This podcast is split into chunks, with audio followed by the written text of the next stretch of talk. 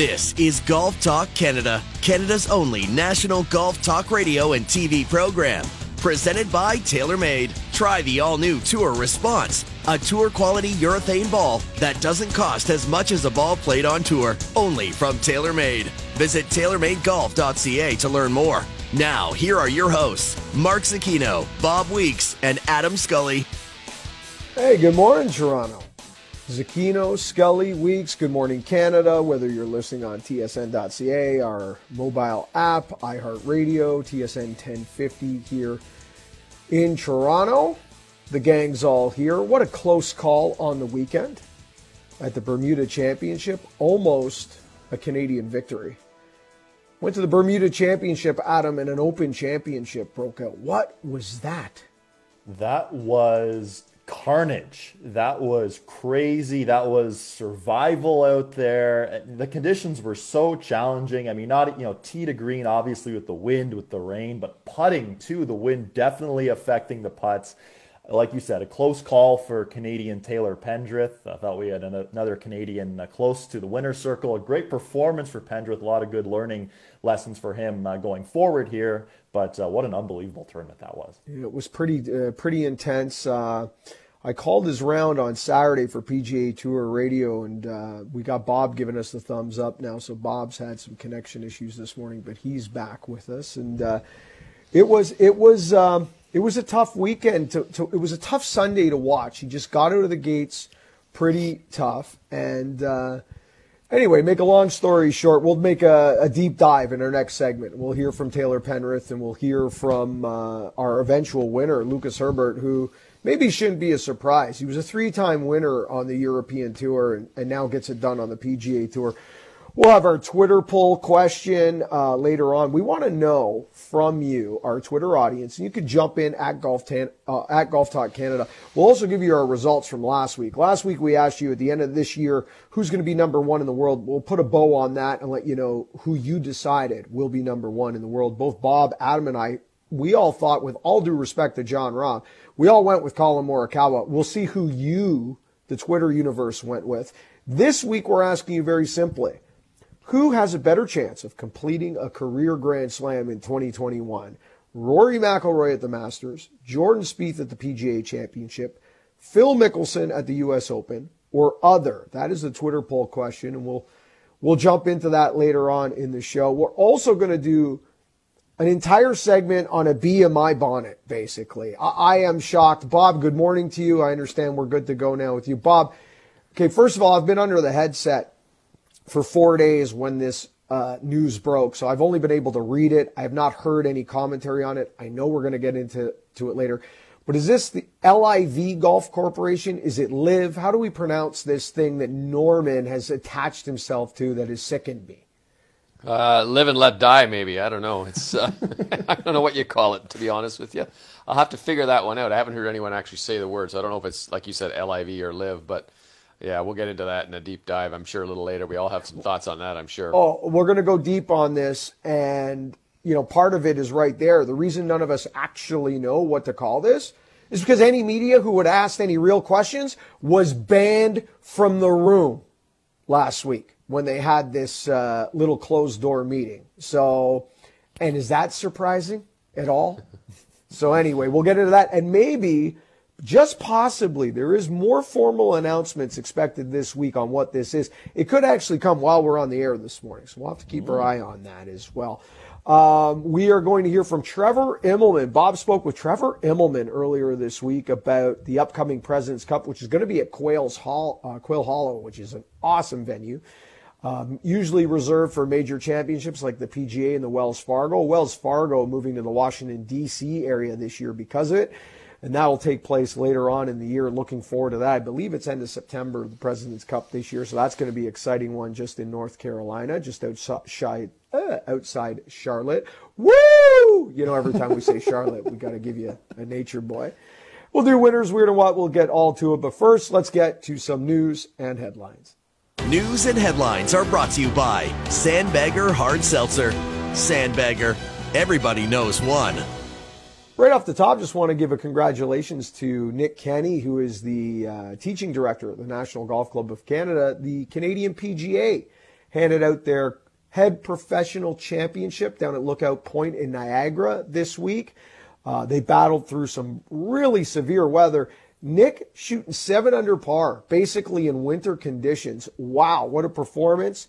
And he edges out Danny King and uh, Gord, uh, Gord Burns, who are both great players, by four. They were three under par, and uh, well done. Those are great scores in that weather. Shout out to uh, TJ Alderdice, who's the president of the PGA of Canada, who can play. He finished in a tie for six with, along with our friend uh, Bruce Rogerson as well, uh, who's our golf director at at Muskoka Bay. So congratulations to everybody. I see Keir Smith in there, Eddie Monder, a lot of friends, a lot of friendly faces that I got to see earlier this year at the Pro Am at Muskoka Bay. So congratulations to them. Great performance and well done, Nick. Bob, an updated rules to the amateur status in the game of golf by the Royal and Ancient and the USGA. I think this was long overdue. Uh, there is now sponsorship opportunities available. You, if even guys like uh, you know, corporate events can accept prizing like they've been doing for years and not affecting their amateur status. I think this is more of a catch up than it is revolutionary. Shocking, isn't it, that the uh, yeah. uh, R&A and the USGA would be playing catch up? I know. Uh, just when it comes with so many other rules that they've had. But you're right. This one, this one makes a lot of sense. And basically, it comes down to three letters: NIL, name, image, likeness. This is very similar to what the NCAA just did. And now, uh, top amateur players can get compensated for their name, for their image, for their likeness. And the big part about it for me is is now you can you can receive payment for your travel. So if you are a top flight amateur golfer, you play in a lot of competitions. You might play the North and South. You might play the Porter Cup. You know, there's all sorts of great events that you would play. But it takes a lot of money unless you have a, a rich family or some sort of means of, of subverting your your fees. And I think a lot of people were somehow getting this kind of money anyway. So now this is just above the table instead of below the table, which makes a lot of sense for for the top amateurs. And as you said, now you can uh, you can receive prizing at your at your corporate event. Although I noticed that some of the uh, big betting money is still hmm, maybe not quite as uh, as allowed as it would be. There's a couple of gray areas in there, but overall, this makes sense. And as you said, this is just catching up to what's happening out there anyway.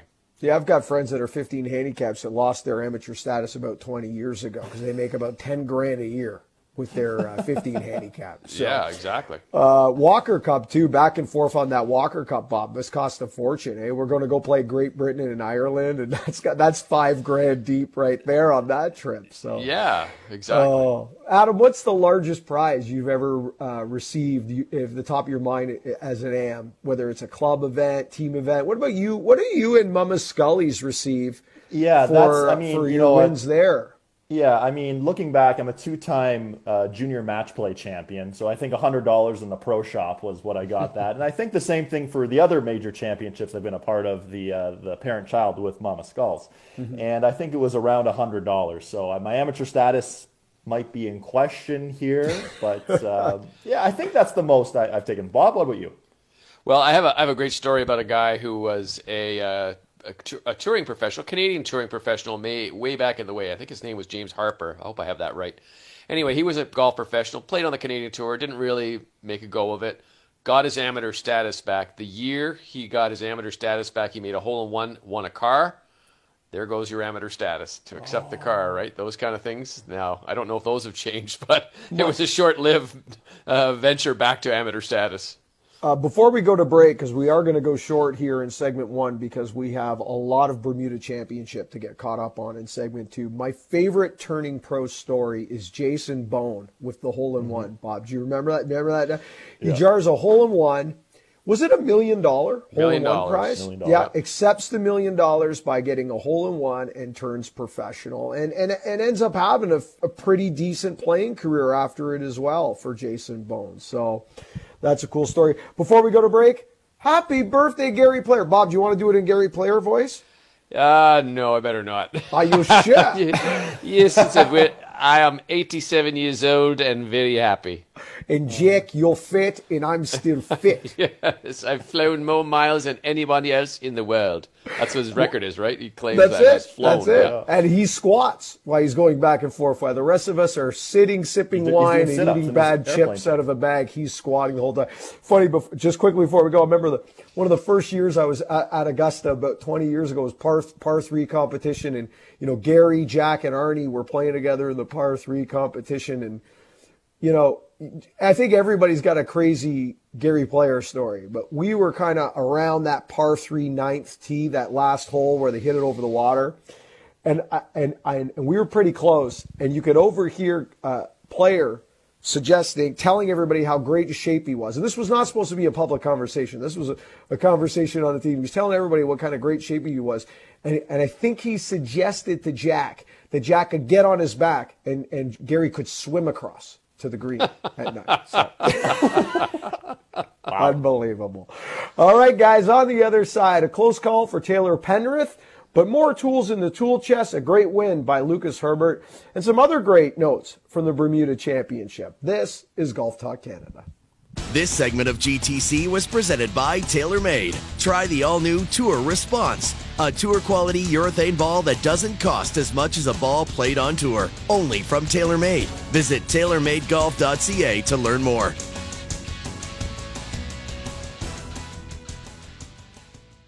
This is Golf Talk Canada, presented by TaylorMade. This segment of GTC is brought to you by SmartGolfDeals.com, the smartest way to shop for golf. And welcome back to GTC. Zecchino, Weeks, Scully, we're all here. We're going to jump into the Bermuda Championship storyline. Lucas Herbert, a three time winner on the European Tour, gets it done. It's his first win on the PGA Tour. An amazing, really weak uh, opening with a 1 under par 70, uh, 65, 65, 69. The weather, absolutely horrific, part of the story. And of course, for Canada, huge story with Taylor Pendrith. Before we get into weather, before we get into Taylor Pendrith, let's hear from Lucas Herbert on his first ever PGA Tour victory. It was pretty tough out there. Uh, I'm not sure whether I brought it on any more than I needed to with uh, what I said yesterday, but it, de- it definitely wasn't easy out there. Um, and I know Taylor didn't play the way he would have liked. I think he maybe finished four or five over there, but he played so much better than that. And he was he, he really did play well in that wind. It was just a couple of bad breaks here and there that just maybe cost him a little bit in the end. But yeah, it was just a day where even par, one under par was going to be a really good score. The Australian gets it done. First PGA Tour win. Bob, how horrific was the weather uh, this week? I mean, I think collectively for if you, on the Thursday Sunday combo, two of the worst days I've seen in in maybe ages, maybe since that Open Championship where they had to call remember call it after a few holes. I think it was at St Andrews at 15 or 16 off the top of my head. I can't remember. It was either 2015 or 2016 Open Championship. Um, 2015. Was there another one since then that it felt like an Open Uh, anyway? It seems like they've had a lot of them, but there was certainly that was the wind one where they got a few guys went out there and the balls just couldn't keep on the green.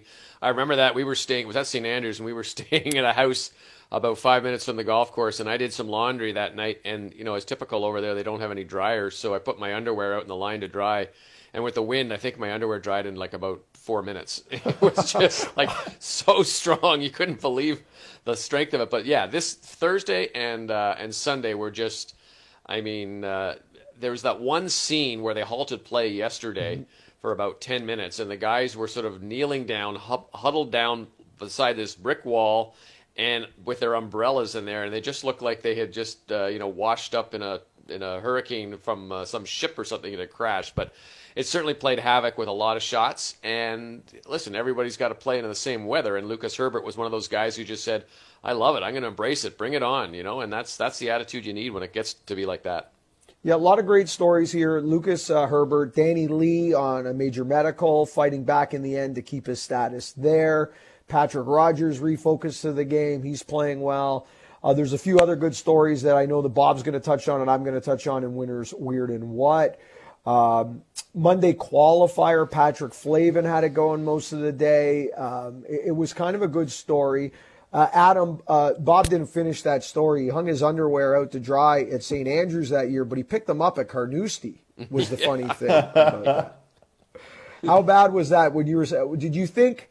Let me ask you this, uh, Adam. When you were taking, uh, when you were watching that golf yesterday, seeing on the front nine, did you think some of those scores we saw were actually out there? Because I really thought that even par w- would have likely won that golf tournament. And in retrospect, even if Taylor Pendrith shoots even par, I guess he would have won. He had enough of a cushion. But I mean, you know, I thought 73 would have been a great score out there. He ends up shooting 76. We're going to hear from him moment, momentarily.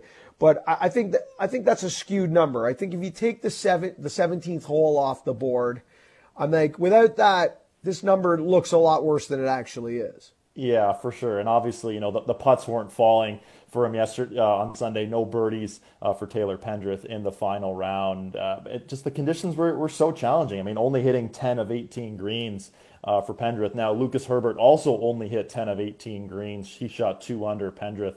Uh, his final round of five over. So uh, definitely challenging conditions. Uh, Mark, your earlier question to Bob about uh, the last time, you know, Open Championship with really challenging conditions. Remember the, the final round at Royal Portrush when they yes. actually moved up the tee times, which yep. they never do right. at the Open Championship, and they barely got that in because later that afternoon in Portrush it was just downpouring, and they barely got that in. So we've seen some interesting uh, scoring conditions, but yesterday was quite challenging for sure. Yeah, and we moved up tee times yesterday on the PGA Tour. Our broadcast was supposed to start at noon mm-hmm. I believe Eastern. We moved it up to 9 a.m. Uh, to just get ahead of TV a little bit on the radio side. It was crazy. Uh, we'll break down the Taylor story a little bit more. Where do we go from here? But uh, first, let's hear uh, Taylor Pendrith's comments on uh, yesterday's final round. Not great. You know, I didn't really get off to a good start, but um, was kind of hanging around and um, didn't really have a good day on the greens. Was leaving most putts short, but uh, it was hanging around till the end, and um, unfortunate 17th hole, but uh, to have a chance in the last couple holes was felt pretty cool. Uh, I think he's got good perspective, Bob. I know the wound is fresh now, but 61 on Friday, just brilliant round on Friday, and so hard to follow up a low round with another good round. He shoots 65 on Saturday after a horrible start through the first six holes on Saturday. You know, he was not heading in the right direction turns it around and almost has the round of the day. Uh, 65, only one uh, round better shot on the golf course that day to Taylor's 65. So with the lead, he goes back to back low.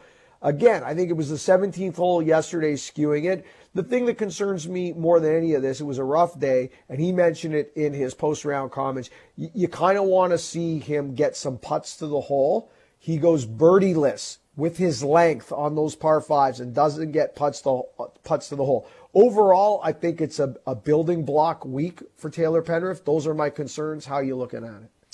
Yeah, I mean, big picture, it is a building block. Big picture, it's a great performance. Uh, don't forget, he didn't even see that he didn't get a practice run on the golf course. First time he saw the course was Thursday, so it's pretty good performance. He played great in the in the crummy weather on on Thursday. Um, I think he was one under maybe uh, on that opening round. So you know, there's a lot of things to like, but again, uh, this is an opportunity, and, and I think he knows it. He, you know, he, he didn't perform well like he should have.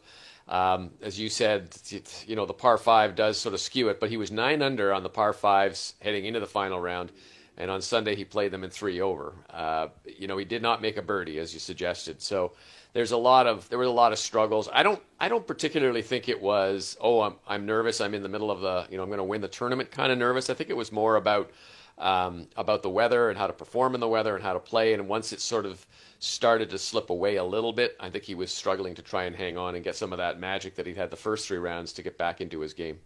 Yeah, I was a little surprised. I know this weather can affect everybody very differently, and, and people who embrace it and stay in their cadence and stay in their routine tend to play well in it. But from a ball flight standpoint, you know, Taylor was hitting a lot of penetrating low bullet type shots the whole week, even on the days – even on Friday and Saturday when the weather was good, he was going to that. I really thought that penetrating ball flight was going to be a real advantage to him. Plus, the extra distance would be a real advantage to him on Sunday. It just didn't happen that way. Recently married, so congratulations to Taylor Pendrith. I love the very short honeymoon, and he said to uh, his, his, new wife, and we're going to Bermuda and then Mexico for our honeymoon. Oh, by the way, I'm playing golf and we're bringing the golf yeah. club. So he's on his way to Mayakoba.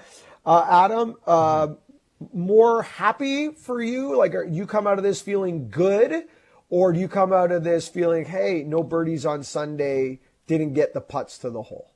Yeah, to me, this is still significantly under par for Taylor Pendrith. He wasn't on any of our radars, you know, on last week's TSN Edge picks heading into heading into into the Bermuda uh, Championship. And for Pendrith too, this is a pretty consistent run. He's had 12 straight made cuts worldwide. His last mm-hmm. missed cut, the U.S. Open. So he's played well. Obviously, made all four cuts early on in this PGA Tour season, and he'll he'll learn from this. You know, maybe a little tentative with the putter uh, on Sunday coming up short of the hole multiple times, but he'll, he'll take, the, take this experience and, you know, going forward, be able to apply this when he's in the hunt. Again, who knows? Maybe that'll be this week. Maybe it will be this week as they'll head to uh, Mayakoba for what is now called the World Technology Mayakoba Classic. Uh, wonderful golf uh, facility and beautiful resort on the Mayan Riviera, about 30 minutes west of Cancun. I've had the pleasure of calling that tournament a few times on location. They'll head there now. Uh, and they'll also head to the RSM Classic uh, third week in November. What's the tournament I'm missing here, guys, on the schedule? What's in between Mayakoba and Georgia? I'm trying to remember. Oh, Sanderson Farms, I believe. Sanderson Farms might be the missing event on the schedule. Do I have no, that? No, the uh, Houston, Houston. Oh, Houston's Houston. new spot. That's right, the new spot for the Houston Open. Okay. Um, before we go to break, Adam, you mentioned uh, Taylor Pendrith not on our edge pick radar for myself, Bob, and yourself this week. Oh, Bob, did you have it? I didn't, but it, I do a written column every week as well called Bob Weeks Pick Six, and I did have him in there. So oh, I'll, t- I'll, take a, I'll take a little bit of credit on that. Okay, one. good, good stuff. Okay, from a, from an edge perspective, uh, Adam, with our picks, um, I feel like I don't know this because I haven't looked at it, mm-hmm. but I was watching the golf unfold this week, thinking, man, the three of us are getting slaughtered. How ugly was it? Uh, it wasn't as bad. we didn't really have anyone near the top of the leaderboard, but I don't think we had anyone who missed the cut. So uh, you guys were both high on Matt Fitzpatrick. Uh, Mark and I, we were both high on Mito Pereira, and they, they both finished. They both made the cut. They both finished tied for 30th. Bob and I had Adam Hadwin, who finished T46. Right. Uh, I had Peter Uihlein, who looked good until Sunday rolled around. Yeah, he was T34. Yeah, so I think you know what it was for you know it's been an interesting start to our TSN Edge pick season. Uh, I know when we started doing these uh, Edge picks uh, last year for the Players Championship and onwards, I only had one victory in the whatever 24 events it was, and I, I already have two. A little right. humble brag there, but um, I, I, you know it's it's tough these early season events, right? Because you know some of the fields are really good, some of them aren't. And uh, you know, this past week at Bermuda, there were a lot of value plays there, which you know, I guess we'll see going forward here. The, the, the field's a little stronger this week, so mm-hmm. I'm sure we'll still have a couple of double ups this week, but hopefully we can get another victory. We'll re- release those picks uh, Wednesday at TSN Edge, so watch for those. Our picks for the uh, World Technology Mayakoba Classic. Okay, on the other side, Bob caught up with a former Masters champion who is leading the way for the international team at uh, Quail Hollow in North Carolina. Uh, it is Trevor Immelman, and he spoke with Bob earlier in the week. We'll run that interview for you on the other side. This is Golf Talk Canada. This segment of GTC, presented by TaylorMade, was brought to you by SmartGolfDeals.com, the smartest way to shop for golf.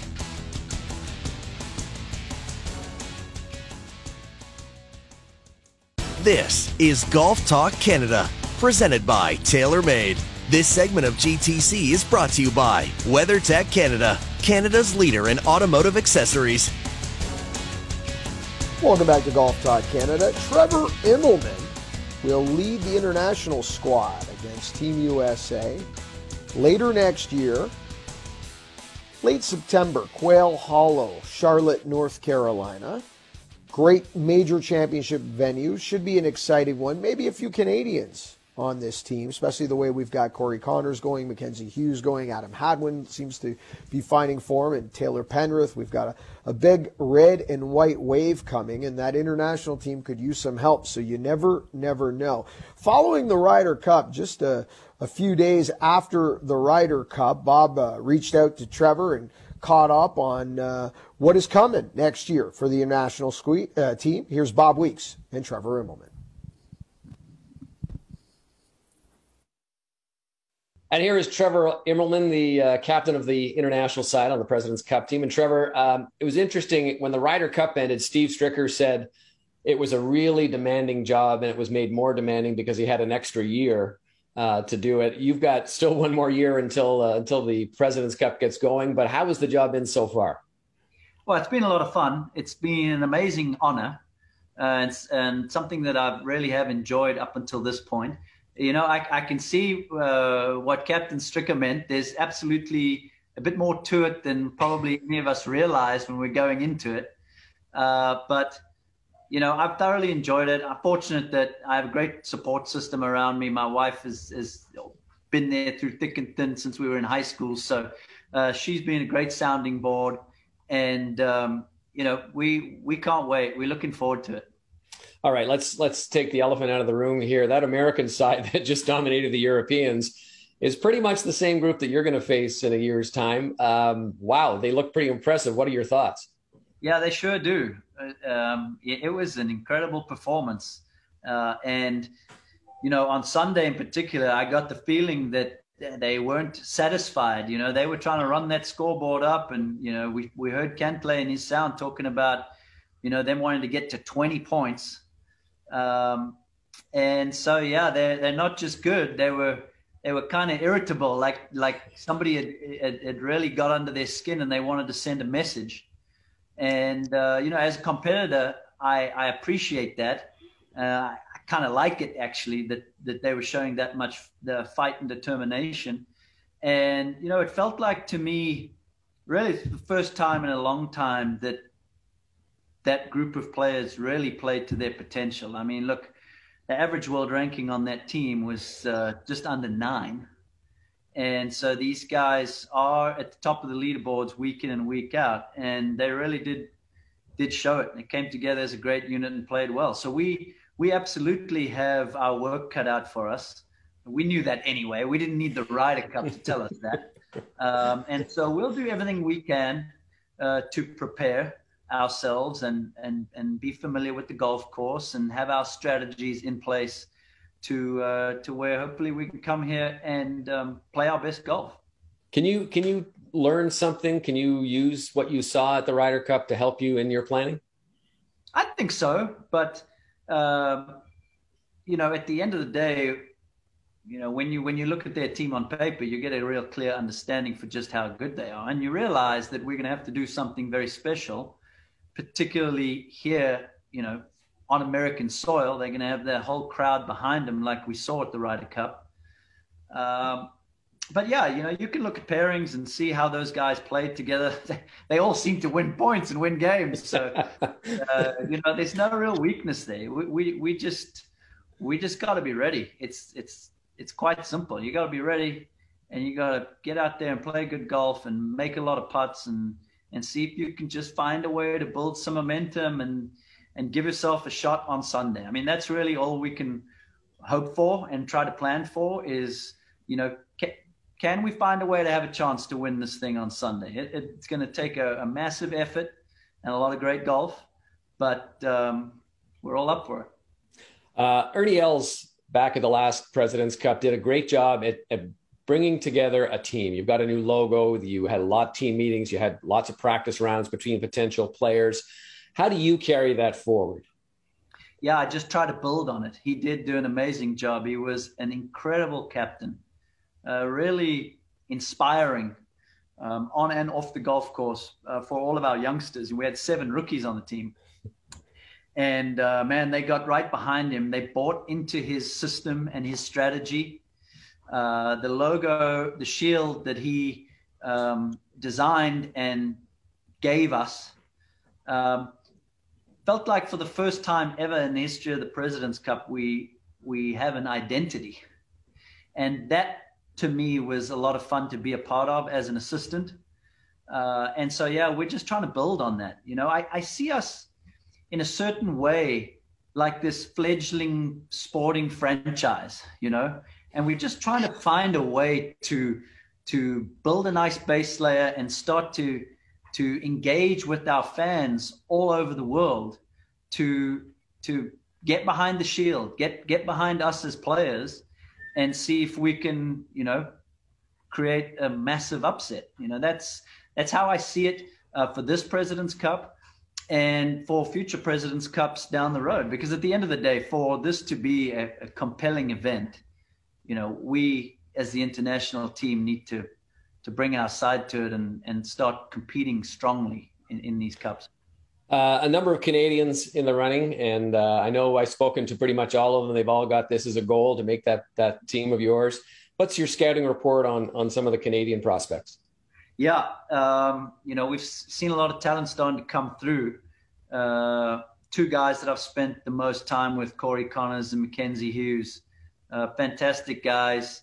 Um, you know, Corey Conners, sometimes when I, I go out and walk some holes with him, I think he's like a, a robot or a machine. I mean, you've seen this guy hit the ball. It's like every shot is just this beautiful baby draw. And it's a real strength. I mean, he in the last couple of years has just become one of the best ball strikers on the PGA Tour. And I think for him right now, he's just trying to find that little secret source of, um, you know, blending his whole game together to where he can win often. Uh, and I absolutely think that that it it uh, is possible for him. And so it's going to be very interesting to see how he competes over the next year or so, um, and and how he starts to grow in confidence. Because as you know, he's he's subdued and he's quiet. Um, he's he's not like gregarious with his actions or his emotional responses when he hits good shots. And uh, so, yeah, it's going to be interesting to see how he develops uh, even more into an even greater player in the next 12 months. Mackenzie, a uh, little different. His strengths for me are just an unbelievable short game. I mean, the guy puts so well uh, and under pressure, too.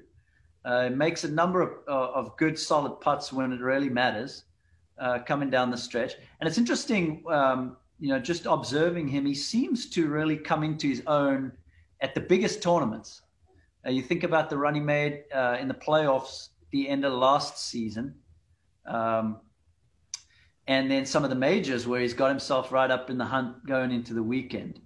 So those two guys are guys that I've, I've started spending a lot of time with, trying to get to know them uh, more, understand what makes them tick. Because uh, yeah, I mean, my, my hope is to have those guys on the team. Trevor, thank you. Uh, have a great year out there following these guys, and hopefully we'll have a, a, few Canadians there to help you along the way. Absolutely. Thanks so much. Great to chat to you. Trevor Immelman with Bob Weeks. He is the head captain of the international squad. So much great stuff there. Be interesting. You know, when he said the average official world golf ranking of the American Ryder Cup team, which will likely look very similar when we get to the President's Cup, was under just under nine in the official world golf ranking. That, that's just unbelievable that they wanted to run through the finish line to 20 points.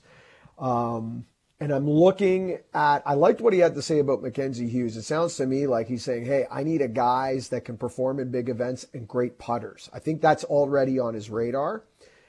I'm looking at the official world golf rankings. We have two international players right now inside the top 20. Uh, uh, excuse me, three. We've got uh, Louis Oosthuizen at nine, Hideki Matsuyama at 12, and Abraham Ancer at 14.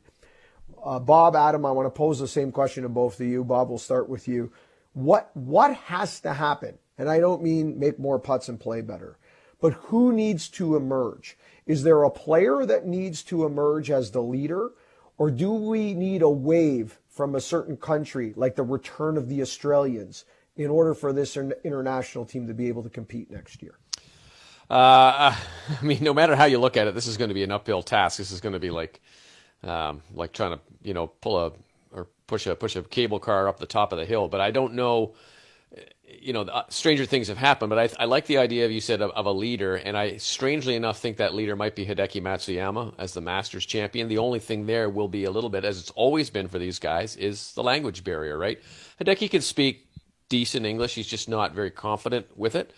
But um, I think you need something like that, or maybe you mean maybe you need two or three players who are going to pull through there. Louis Oosthuizen is a great guy and a great player, but he's not kind of the rah rah guy you need out front.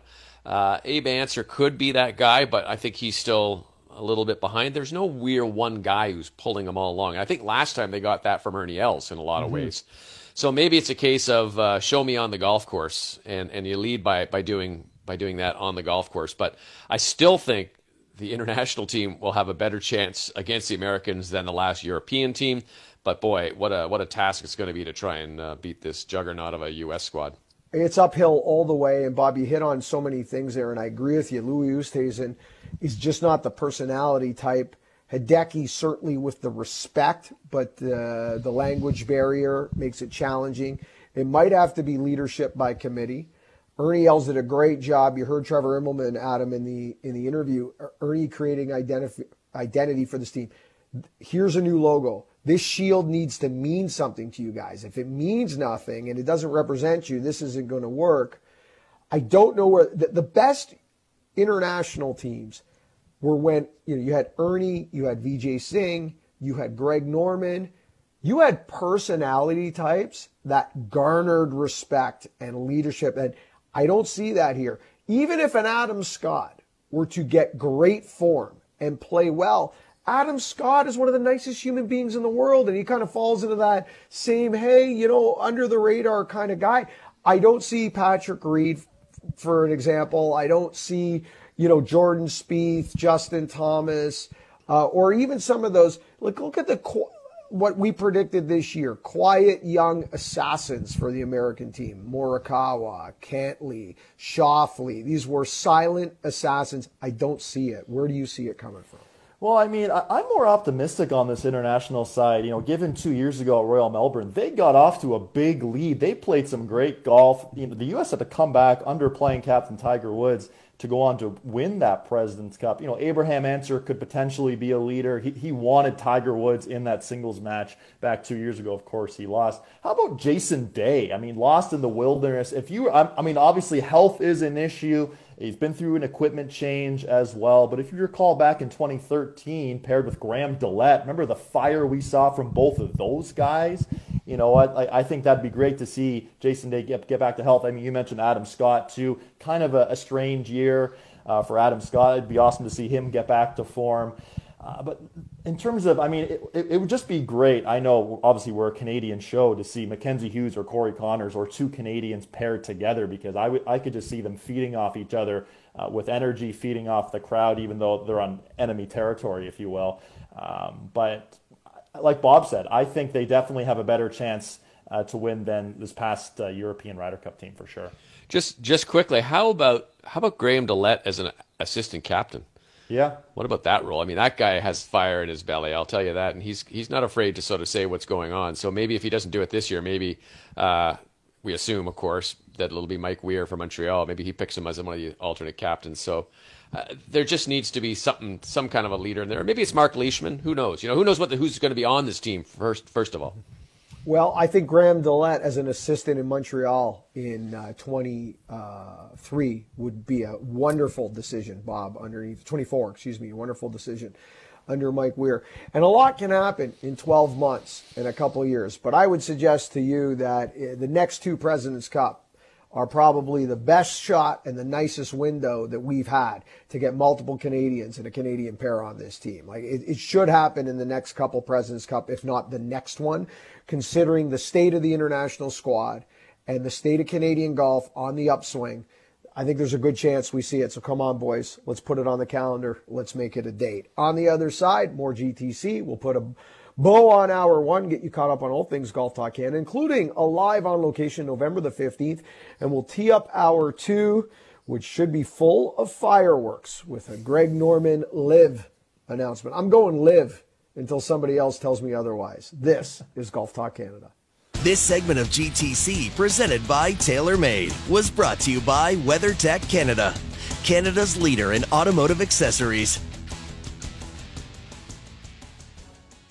This is Golf Talk Canada, presented by TaylorMade. This segment of GTC is brought to you by Play Golf Myrtle Beach. No destination in the world can match Myrtle Beach's volume of golf, quality, and value. Come discover why Myrtle Beach is the golf capital of the world. Welcome back to Golf Talk Canada. Zecchino, Weeks, Scully, a live edition of GTC on November 1st. November's here. Unbelievable. No Masters this year in November. Thank God. Don't need another one of those. You know, Pumpkins. you know what it means, though. You know what it means is that uh, you're no longer, at least in Ontario, you can't put your handicaps in now. That, this that is true. Is Handicap season oh. officially closed. They are no lo- longer official scores. We are now in, I believe that is lifted. Is it March 1st or April 1st, Bob, that that is lifted? Somewhere in there, it gets lifted on the other side. Um, Speaking of the other side, what a crazy hour we have coming up. We've got uh, huge news out of uh, uh, LIV Golf Investments. Uh, Greg Norman has sold his soul. Uh, we'll get into that on the other side. Lots to dive into there. Winners, weird, and what. Twitter universe with poll questions. It's going to be a great hour too. You do not want to miss it, whether you're listening to us on 1050, iHeartRadio, TSN Online, mobile app, etc. Speaking of mobile, November the 15th, Bob, Adam, and myself are going to be live on location at the Swing Golf Lounge in Etobicoke, the Swing Golf Lounge in Etobicoke, Monday, November the 15th from 10 a.m. till noon, live on location. Adam Scully will be performing his long distance driving tricks, putting them to the test. He's flexing his muscles, stretching as we speak. Come out, try to outdrive Adam as Bob and I are giving you the play by play on what's happening in the swing uh, golf lounge bays. Uh, we're going to give away a couple of MG3 TaylorMade wedges as our friends from TaylorMade are going to be there. Uh, our friends from Golfway Tours are going to be there. It's going to be a lot of fun, and it's all for a great cause. One, we are celebrating the opening of winter golf season in Canada, as all Canadians are crazy about golf, and we want to extend our season, so it's indoor golf season. Number two, uh, we are there for the uh, Daily Bread Food Bank Drive. So bring three uh, non perishable food items. You'll get an automatic $5 off your first hour uh, in any bay at Swing Golf Lounge.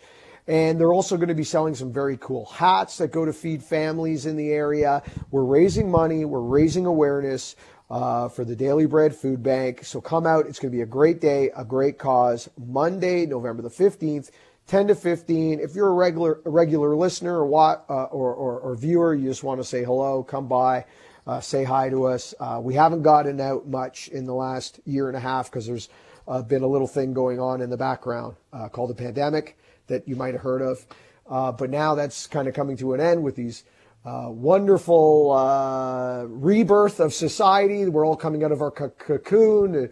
The Scotiabank uh, arena is full of people, and people are traveling again, and the travel advisory has been lifted for non-essential to most countries. So hey, let's get out there and let's get living again. Okay, Adam, that is the radio update. What about our TV update, Skulls? Yeah, so last week on TV we aired our TaylorMade product special, and coming up later in November, Mark, you mentioned travel. We have our Ireland travel special where we'll take a look at some of Ireland's great golf courses. We'll also have an in-depth look back at the 2019 Open Championship at Royal Portrush, which is important because Royal Portrush also hosting the Open in 2025, which we're looking forward to as well. That's later coming up in November. And then December, a couple of shows on television. Festivus, our favorite show of the year, of course. That'll be a fun one in around the holiday season. And then our year in review, also in December.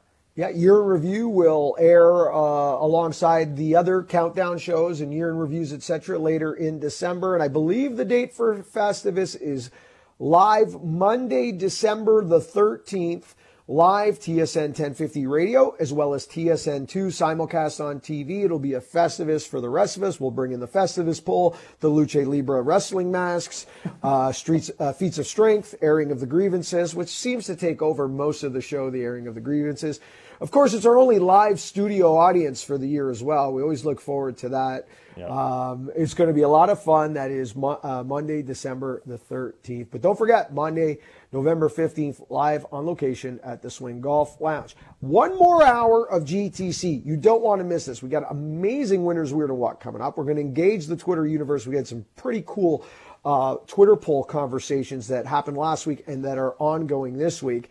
But coming up next, right off the top of the next hour, on the other side, Greg Norman has just sold his soul. We'll tell you why. This is Golf Talk Canada. This segment of GTC, presented by TaylorMade, was brought to you by Play Golf Myrtle Beach. No destination in the world can match Myrtle Beach's volume of golf quality, and value. Come discover why Myrtle Beach is the golf capital of the world. Thank you for listening to Hour 1 of GTC. Don't forget to follow us on Twitter and Instagram at Golf Talk Canada. For show archives, podcasts, and all things GTC, visit golftalkcanada.com. And don't miss Golf Talk Canada television, weekly on the TSN television network.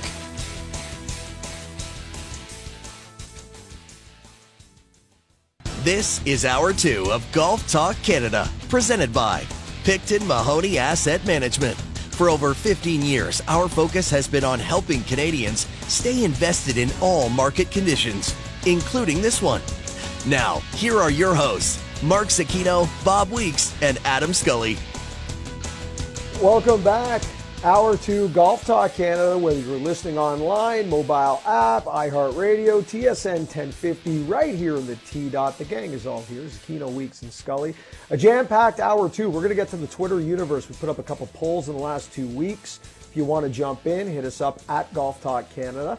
We'll give you last week's results. This week, we want to know what is more likely a career Grand Slam win for Rory at Augusta Spieth at the PGA, Phil at the US Open, or other. What could that other possibly mean? I kind of teased that last week. Winners, where to what's going to be absolutely awesome. But first, if you missed it, the big news this week there was a leak that there might be a new company called Live Golf Investments or LIV Golf Investments, which is basically a Saudi Arabia funded golf company that was interested in doing business with the Asian Tour. Now, to give you some texture and background before we jump into this, over the last few years, there has been multiple attempts to push back at the PGA Tour and create some competition in terms of, hey, there's another place in the world if you're one of the best players in the world to come play golf. First, it was the PGL, the Premier Golf League out of Europe, which was partly found, funded by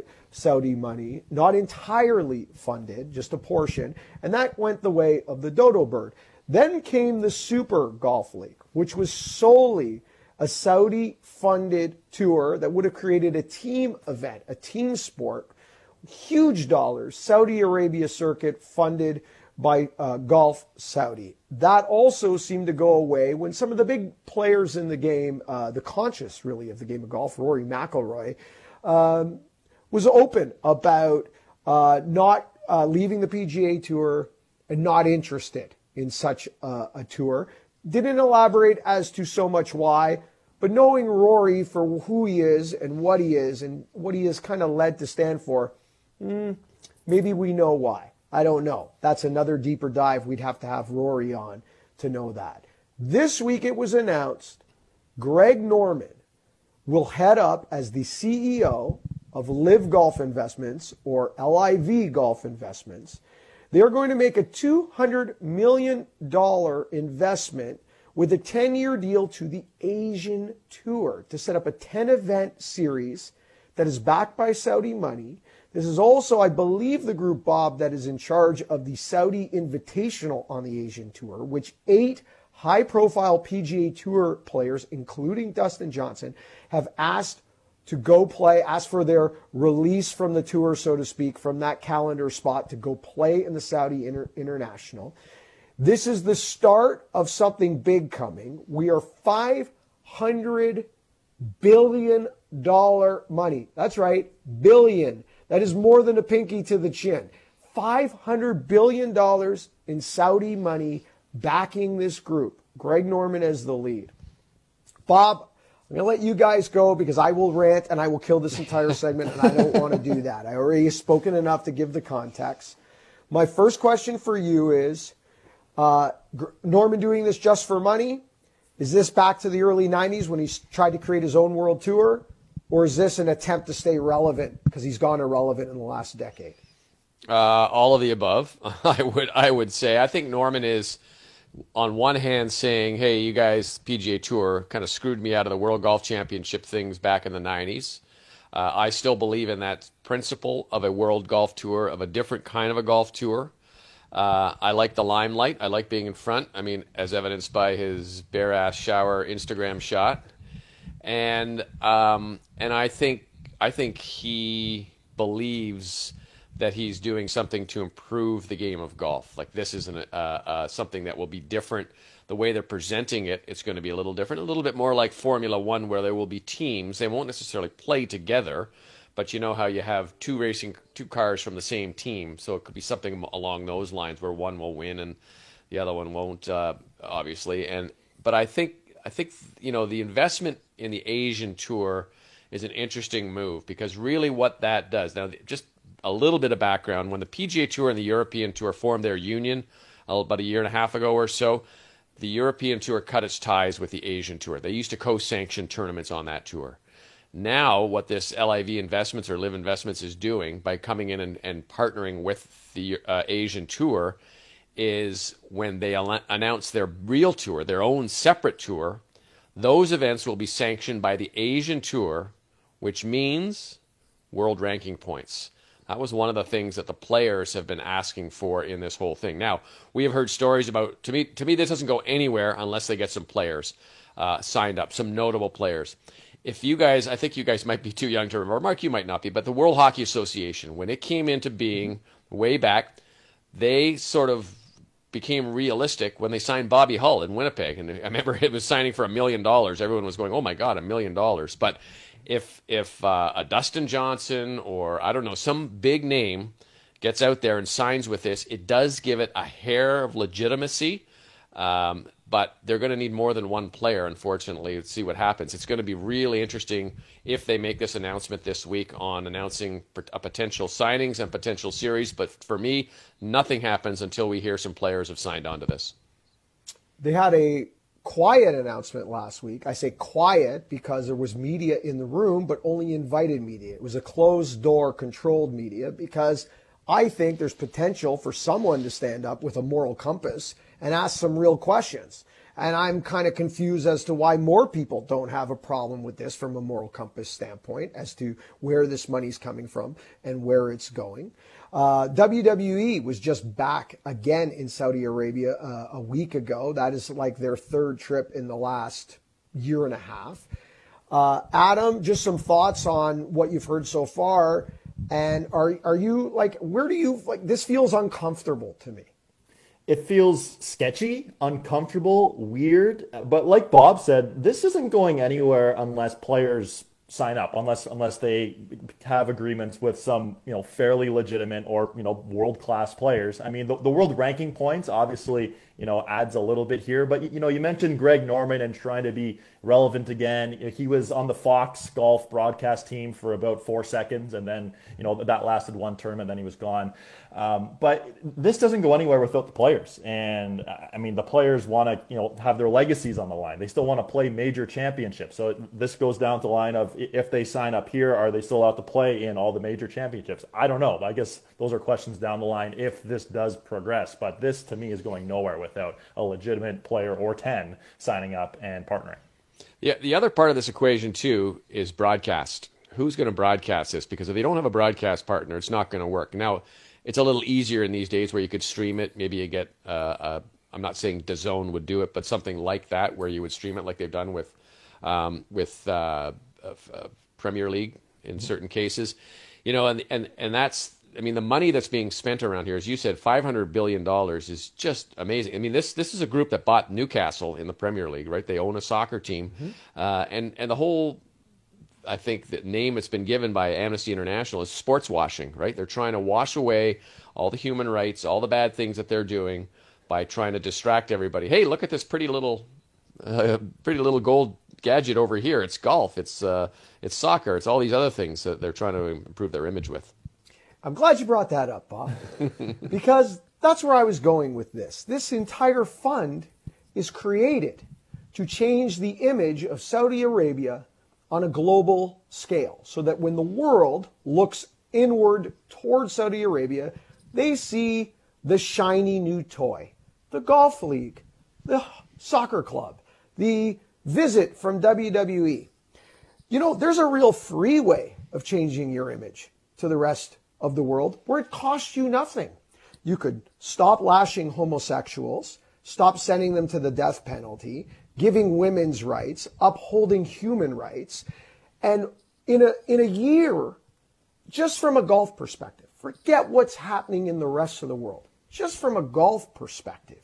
In a year where Justin Thomas accidentally used a gay slur that he regrets, that was caught up by a microphone that was off to the side because he was angry at himself, and lost a lot of public support, lost millions of dollars with his RLX agreement.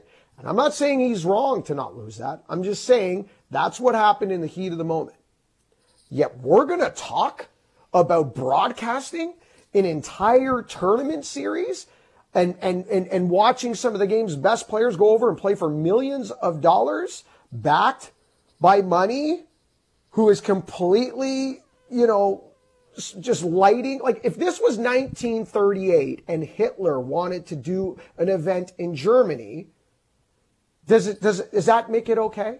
Is the check clear? As long as the check clears, are the rest of us okay with that? Because if that's the case, then let's stop pretending and let's not uphold anybody's rights. And anybody can say what they want and do what they want, and we'll stop protecting everybody's rights anymore. And, off you go. Check clears. Go at it, boys. it makes me sick to my stomach, Bob. Am I overreacting to this? No, I don't think so. You know, I think this is something that every player who is going to be asked to join this league, every person who's going to be asked to involve with this league is going to have to take a deep moral look inside and say, do I want to do this? Uh, is it money or is it my moral compass? And and listen, I, I can't make the decision for anybody. Some people may not have any problem with it. There's, as you said, there's eight players who put in to, uh, to play this year in the uh, Saudi Invitational uh, or International, and you know they include Dustin Johnson and Graham McDowell, two guys who are RBC. Um, staff members, by the way, RBC, when Dustin Johnson played there the last few years, asked for his lo- their logo to be taken off his shirt for that week. So there are other, you know, there's a lot at stake here, and and listen, it's a lot of money. Um, the report we had was that there's a player on the U- U.S. Ryder Cup team has been offered three years for 150 million dollars. That's 50 million dollars a year. You know, I, am sure people are going to think about it, but um, there's a lot more to money in this world, my, at least in my world, anyway. Well, I, agree, Bob. Uh, the question then becomes, you know, what is your soul worth? And, and, that is the question being asked of many of the top players. What is your soul worth? And uh, for someone, uh, you know, who loves his wife, loves his mother, respects women, has gay friends, uh, you can't put a number on it. So there you go. Adam, closing thought? I think this is going to go down for players. What do they want to be remembered by? Do they want to be remembered as a legacy, you know, major champion, world class player, you know, X amount of major wins, or as someone who is very rich and chased a lot of money just to get rich and keep playing golf. That's up to the player. This feels sketchy. This feels weird, but I know the story's developing and we'll have much more on this as, as the weeks go on. My guest tells us this thing is going to get us through the winter months with some winter's weird and what and some ranting along the way. Okay, we're going to flip the switch and get more happy talk. We're going to go to our Twitter universe and see what you fe- uh, felt, who you thought was going to be the number one player in the world, and we'll get to our new Twitter poll question. That coming up next. This is Golf Talk Canada.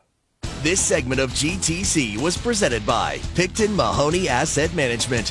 For over 15 years, our focus has been on helping Canadians stay invested in all market conditions, including this one.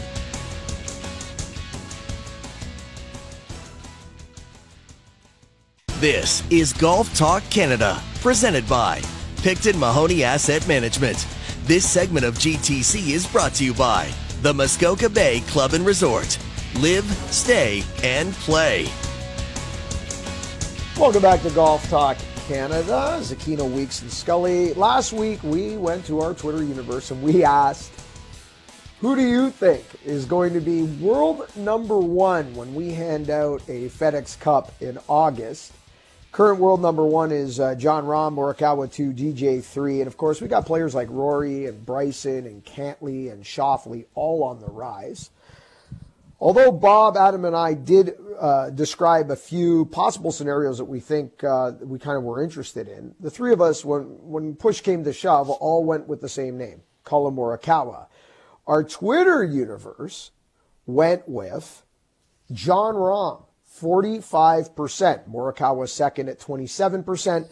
Dustin Johnson third in 17%. Other at 11%. I'm sure a lot of that 11% other vote was after Rory's victory at the CJ Cup. Before we get to our Twitter audience and what they're saying right now, let's pose the question to you, gentlemen. The question this week is what's more likely, guys? A career Grand Slam at Augusta with Rory, at the PGA with Spieth, at the U.S. Open with Phil, or other? Adam, let's start with you. What do you think is the best chance at a career Grand Slam, if there is one? I mean, I'd love to say Rory. I really would. But if Rory's going to eventually do this, he has to figure out his opening rounds at major championships. Nine of his last 10 opening rounds at major championships, he has not broken 70. Same amount of rounds in the 60s as in the 80s. So uh, you think you think Augusta National would be perfect for Rory McIlroy, hitting these high, towering draws. You know, the putter is hit or miss. You know, some weeks it's, it's, definitely not the strength of his game, but driving is the strength of his game. You'd think he would just obliterate Augusta National. And yes, he's had chances to win. But he's got to figure out those opening rounds. I still think Rory McIlroy has a better chance of completing the career Grand Slam than Phil or Jordan Spieth this year, but something has to give for those opening rounds. Okay, so you think it's unlikely, but you're still going to go with Rory as yes. your pick in the vote. Um, and I hear what you're saying about being able to take advantage of par fives and the long driving, etc. It's kind of interesting because we think Bob of Adam, uh, we think of Augusta as a as a bomber's paradise, which it can be. The years that Bubba won, dominating par fives, uh, the year that Mickelson won with two drivers. You know, he's won a bunch of times, but uh, but year in and year out, decade after decade, it's the best iron player.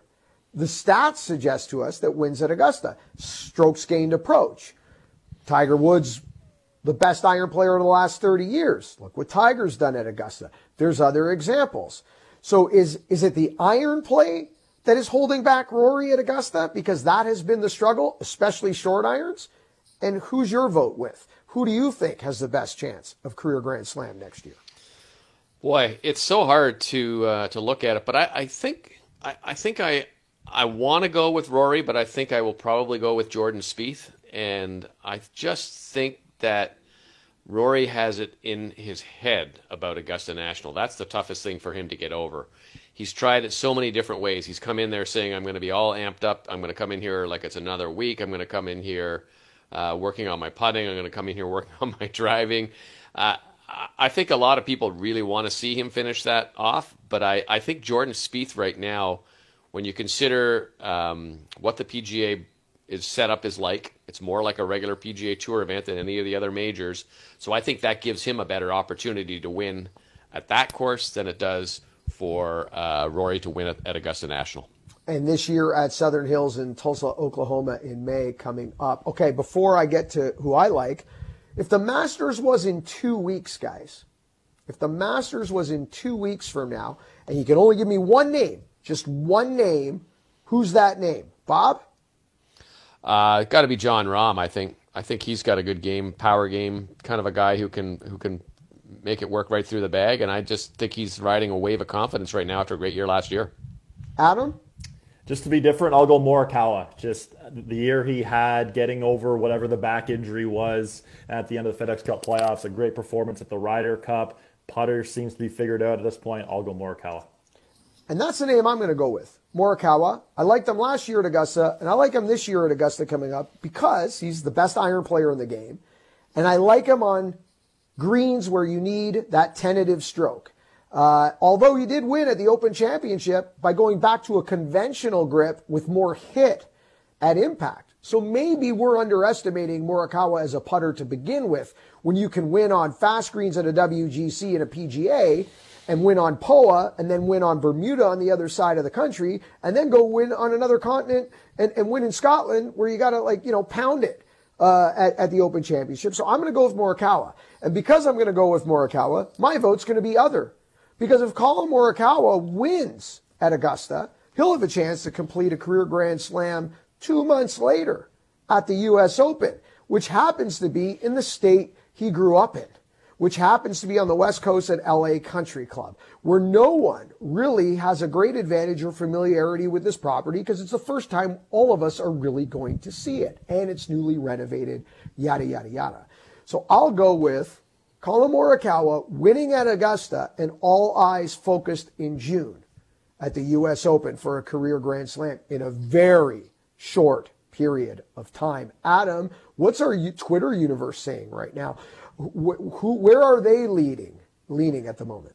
Yeah, so right now, uh, 68% of our Twitter audience is liking Rory McIlroy, George Spieth at 24%, uh, Phil 4.4%, and other right now is at 3%. People, some people still believing Phil can win the U.S. Open. How great of a story would that be?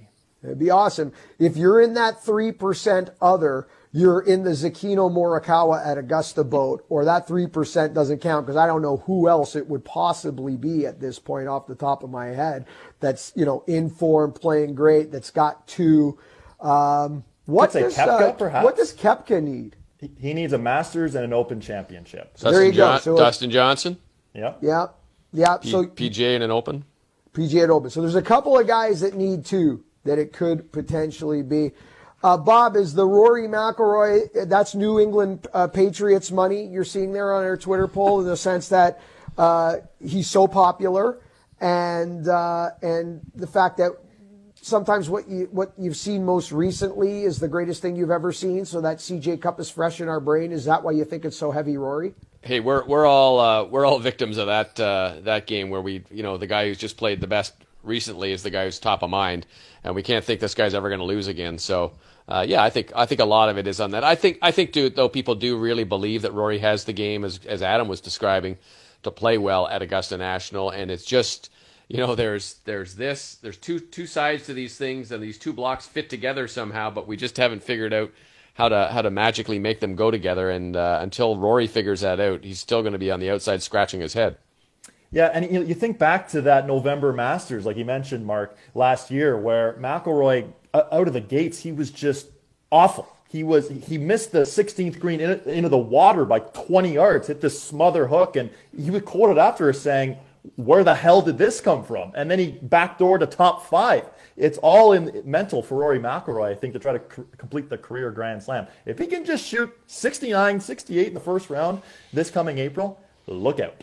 That's going to be fun. I can't wait. I can't believe. You know when you start thinking about the Masters? The day after the Masters ends. You hand out a green jacket, you start looking forward to next year's Augusta. Okay, great winners, weird and what? So much coming up in 3 dub. We'll do it on the other side. This is Golf Talk Canada.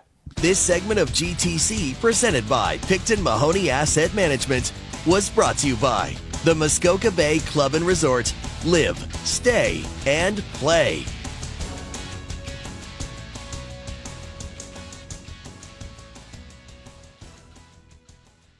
This is Golf Talk Canada, presented by Picton Mahoney Asset Management. This segment of GTC is brought to you by Cadillac. Springtime is a lot like a Cadillac, spirited, vibrant, and you definitely know when it arrives. Put a little spring in your drive with the Cadillac XT4, XT5, or XT6. Visit Cadillac.ca.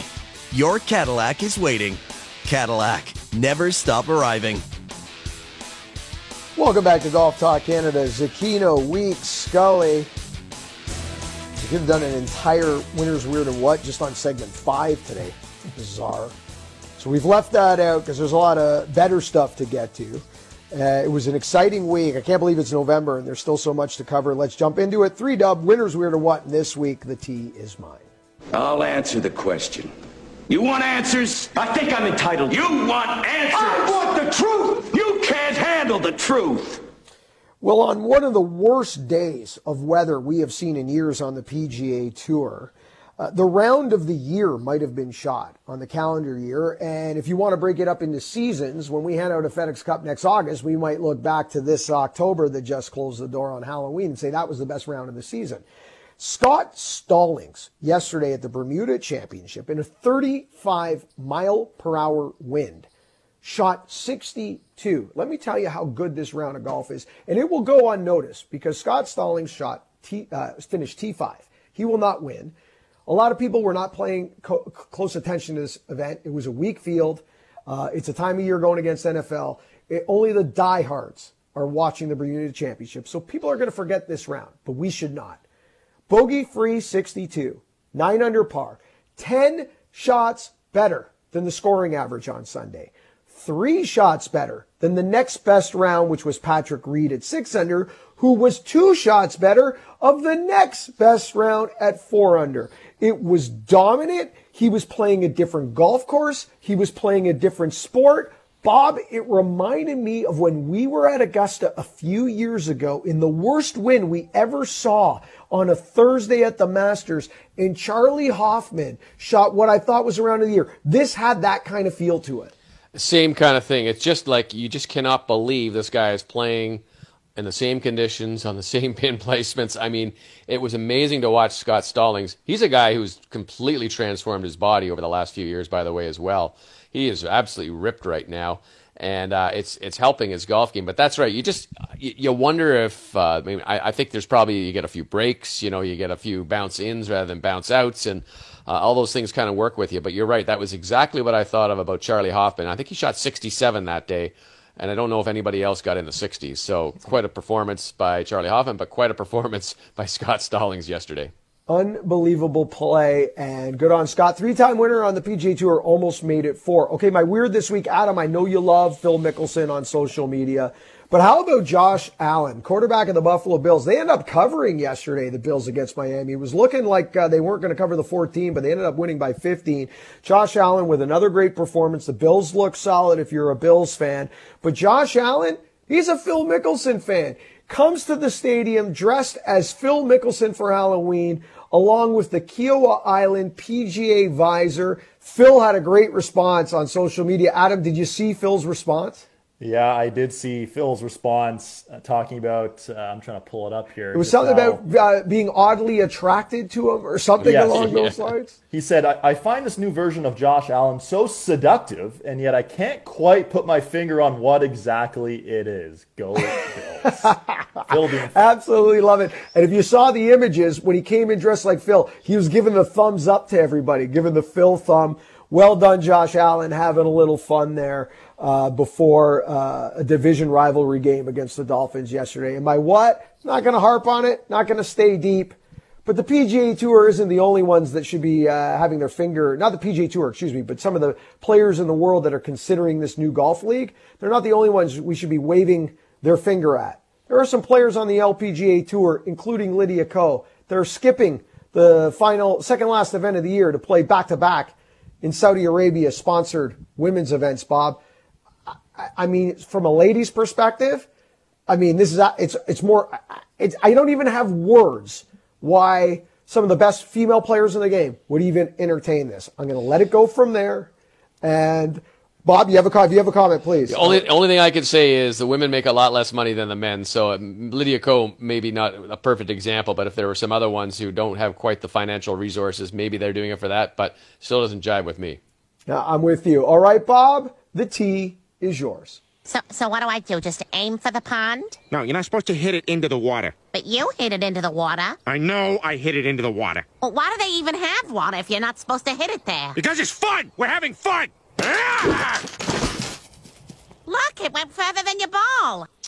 All right, my winner this week is sort of a melancholy note, we'll say, a little bit of a sadness here, which is uh, it's sad to see Brittany Marchand, who is a very talented golfer, uh, calling it a career she kind of went back and forth between the Symetra Tour and the LPGA Tour, but she could never quite get her footing going onto the LPGA Tour on a full time basis. I thought she had a remarkable game.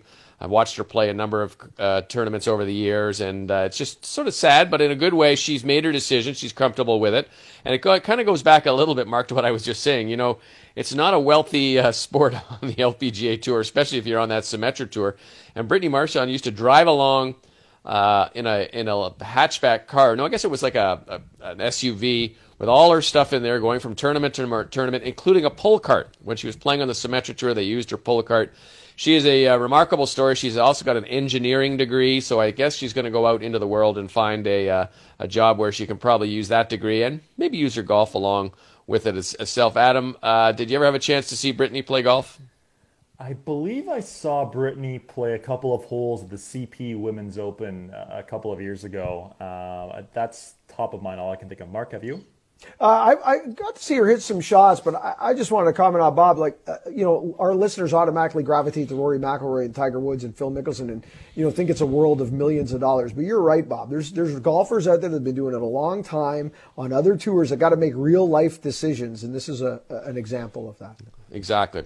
Uh, my weird this week uh, goes to London, Ontario, and it's a bit of a kind of a congratulations. We've talked a lot about. Um, talked a lot about municipal golf courses and how they are getting the short end of the stick. And there's other uses we can have for for for uh, for municipal golf courses rather than just plowing them under and building on them or making them into vegetable gardens or whatever. And the city of London is taking an interesting tack. They have a couple of, I think, three golf courses in London, Ontario, and they are going to set up some trailers on the golf course or on the parking lots of the around the golf courses for as drop-in centers for homeless people throughout the winter. And they thought this was a cool idea because the the clubhouses I don't think they'll be in the clubhouses but I think they have cooking facilities so they can cook meals for these people and help them kind of make it through the colder uh, harsher months. And I thought that's a, a very different tact but a good use of a golf course that's basically going to be sitting there through the winter months unused. And now let's help out some of the less fortunate people in in that Adam what do you think that's just a, that's a great news story. Um, that sort of gives you chills thinking about what uh, what's being done there. I yeah, nothing really kind of neat. And my what this week is uh, what a time this is for two of Canada's best golfers, Michael Gligic and Corey Conners, are both sitting at home. They're not playing this week. Michael actually pulled out of last week's tournament, and the reason is they're both awaiting the arrival of children. They're going to have babies out there. Now, I don't know about Michael, but Corey and his wife Mallory told me that they actually went against the grain and they don't know what the sex of their baby is going to be. Oh. So they're waiting for it to arrive, and when it uh, arrives, they'll find out if uh, if they have a, a, girl or a boy. And Michael Gligic's, I think, I think their due date is this week, and I think Corey's might be maybe one more week. But uh, both sitting with anticipation to become parents. And uh, I guess that means, Adam, after that, the tea is yours. Yeah, well, I, I had the coffee. I got to activate the calves, and I got to step on one here. Come on, baby. That's what I'm going to do today. Hit bombs and attack the pin. So, gents, when I say the name Rocco Mediate, I think a lot of our viewer or listeners this morning, you know, tuning in, will think 2008 U.S. Open. What could have been the guy who lost in the playoff to Tiger Woods 91 holes later? just lost to a Tiger Woods with a broken leg. But Rocco Mediate, now he's my winner this week. You might think, why on earth is Rocco Mediate your winner? Well, Rocco Mediate is new to the social media game, and on Instagram, he's providing tips, all kinds of tips on short game, full swing, uh, mental, uh, e- even some stuff between rounds where he was he's sitting by a laundromat, sort of talking about the, the glory of being a professional golfer. So I'd recommend all of our listeners go out Follow Rocco Mediate on Instagram. He gives some great, simple uh, tips and advice. And, you know, Mark, it's great to see players like this go on to, uh, you know, to, to, try to help the viewers uh, with their games. Yeah, there's something interesting too. Uh, you know, Rocco sometimes does tips barefoot and whatnot, yeah. and will play golf barefoot. And the other thing about Rocco too, if you've seen some of his tips, because I've seen some of his short game tips. I don't know about his his tee to green stuff, but some of his short game tips, he has very different ways of playing certain shots. You know, you and I, Adam, like to play that flop shot where it's just it's just staying connected and it's turn and turn, and you almost in a way keep your hands out of it. Rocco plays that shot almost casting the golf club. If you hear him in some of his lob chips, he almost throws the club at the golf ball at the bottom, really exposing the bounce of the club. So there's you know there's different ways to hit a golf ball, and Rocco's a great guy, knows his stuff. So if you're if you're looking for a few new thoughts on how to play old shots, he's a good follow. That's right, for sure, totally. Uh, yeah, he's a great follow. Okay, my weird this week. Russell Knox had a new looper on the bag this week in Bermuda, and his looper was was at once upon a time a pretty darn good professional golfer in his own right. And that's Willie Wilcox, who retired from competitive golf earlier this summer, 35 years old. You might remember he made a hole in one in the 2016 Players Championship uh, on the 17th hole at TPC Sawgrass. And potentially, I would think this is the case, the first ever player caddy duo to have both shot 59 as professionals at some point during their career. They both shot 59 on the Corn Ferry Tour back in 2013. Uh, and Bob, these guys came T12 at, at Bermuda, so maybe we'll see this partnership going forward it's amazing to think of Willie Wilcox is not out there playing because he was a really good, really good golfer in the early days. I remember seeing him at a Canadian Open one time, I think, and uh, watching him play. And I thought, I think it was just on the range, but I thought, man, how can this guy miss? And now he's caddying. But there's a lot of good caddies out there, that's for sure.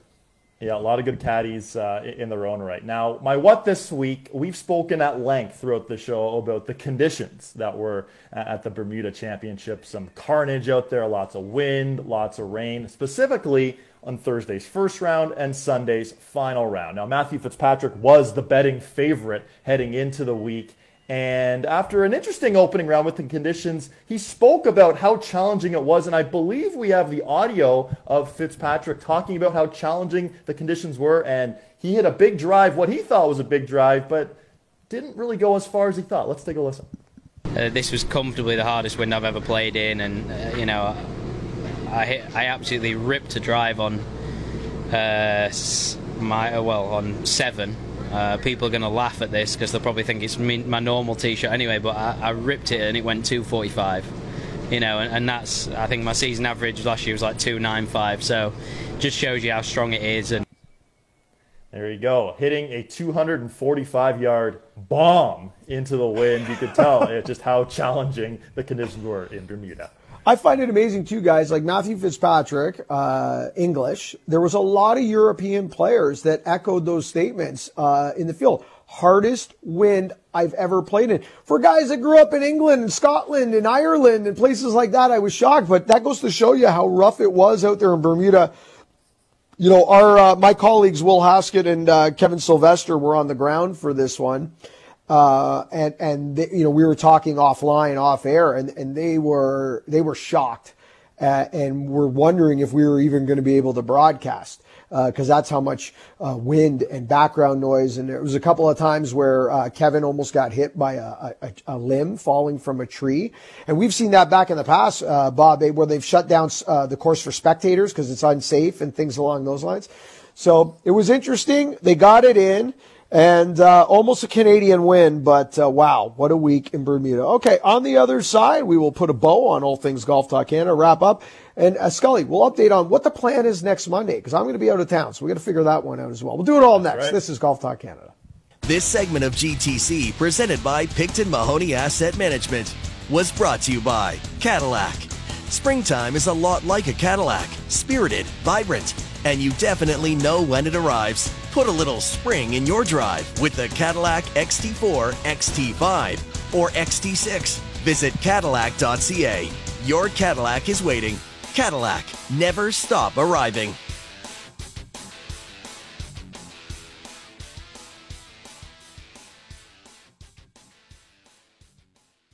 This is Golf Talk Canada, presented by Picton Mahoney Asset Management. This segment of GTC is brought to you by Adidas Golf and the all new ZG21. Lightweight with zero compromise. All right, let's do some leaderboard updates. Not a lot of golf. Champions Tour will move to their second playoff event next week. LPGA is going to restart again. Uh, Corn Ferry not playing. European Tour wasn't playing this week. Leaderboard updates brought to you by Bushnell Golf, number one rangefinder in all of golf. Visit bushnellgolf.com for your rangefinder and GPS needs. Lucas Herbert gets it done on Bermuda. Uh, Patrick Reed with a nice Sunday as well to make the push to get to a T second. And Taylor Pendrith, the Canadian story there, a tie for fifth, his best finish on the PGA Tour for Taylor Pendrith. Let's take a look at the uh, FedEx Cup points list. As the FedEx Cup top 10 looks like so. Sam Burns, Sungjae Im, Hideki Matsuyama, and Max Homa, the top four. No change there. Lucas Herbert vaults to a tie for fifth with Rory McIlroy. Collin Morikawa, Cameron Tringale, Maverick McNealy, Matthew Wolff round out the top 10. All right. Golf Talk Canada live on location Monday, no- November the 15th at the Swing Golf Lounge. That's Monday, November the 15th at the Swing Golf Lounge in Etobicoke. 10 a.m. to 12 noon. Come by, say hello, participate, try to outdrive Adam Scully. We'll be doing uh, the play by play. Bob and I is Adam flexes his muscles and takes massive rips to try to hit bombs in the bay, as he's given us his best Hulkster impersonation up here on our Zoom call this morning. We're going to give away some MG3 wedges with our friends at TaylorMade. Our friends from Golfway Tours are going to be there. It's all support of the Daily Food Bank. Uh, bring three non-perishable food items. You're going to get $5 off your first hour at a hitting bay. They're going to be selling some product, bookmarks, great looking caps to feed people in the area. It's all for a good cause. So come out Monday, May the 15th. Last week we ran our TaylorMade product special on Golf Talk Canada TV. In the upcoming weeks, you're going to get an updated version of our Northern Ireland travel special. Uh, we were unable to go to Ireland and shoot our Southwest episode this year due to the pandemic. We will be going next year to shoot the Southwest version, but watch for the Northern Ireland repeat update version coming in the next few weeks. December the 13th, Festivus for the rest of us, live, 10 a.m. to noon, TSN 1050, iHeartRadio mobile app, as well as a simulcast, TSN2 TV. We will air the grievances, feats of strength, live studio audience, Festivus Monday, December the 13th. Skulls, what's going to go next week? I'm out of town. Are, are we live? Are you and Bob good? Are we going to do a best of before our live on location? What's happening next Monday? Yeah, so next Monday we'll have a best of special. Maybe it'll just be best of Mark's rants, and it'll just be you ranting for two hours. Maybe. How many hours do we have? Hold on.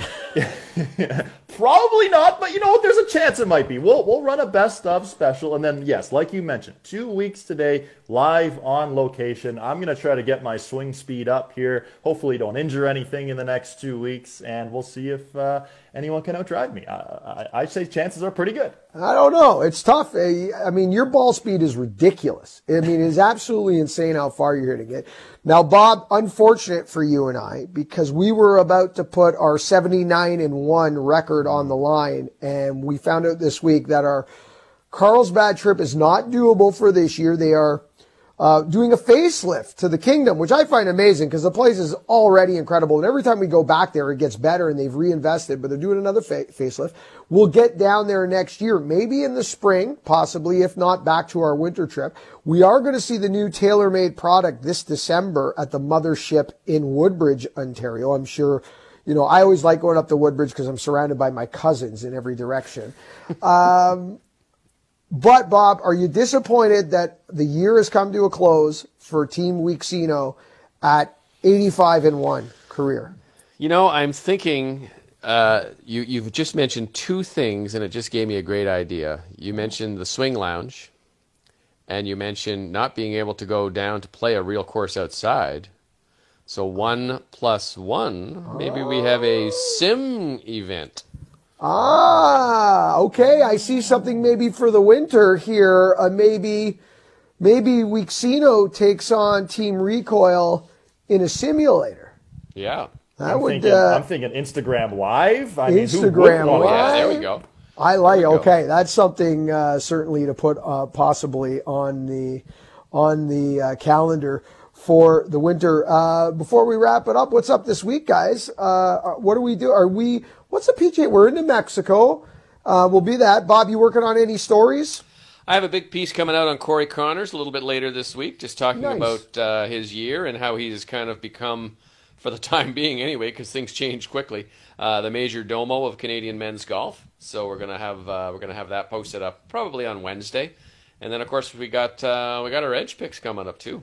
Yep. Don't forget our edge picks. Uh, picks. They'll be posted for Mexico this Wednesday. You can go to tsn.ca or follow Bob on social media to find that piece on Corey Conners later this week. Adam, have a great week. We'll talk to you guys tomorrow for our edge picks, which go on Wednesday. Best of next week and then live Swing Golf Lounge the following Monday, November the 15th. Thank you so much for listening. And remember, the first good decision on the golf course, it always starts in the closet. This segment of GTC, presented by Picton Mahoney Asset Management, was brought to you by Adidas Golf and the all new ZG21. Lightweight with zero compromise. Thank you for listening to GTC. Don't forget to follow us on Twitter and Instagram at Golf Talk Canada. For show archives, podcasts, and all things GTC, visit golftalkcanada.com. And don't miss Golf Talk Canada Television, weekly on the TSN Television Network.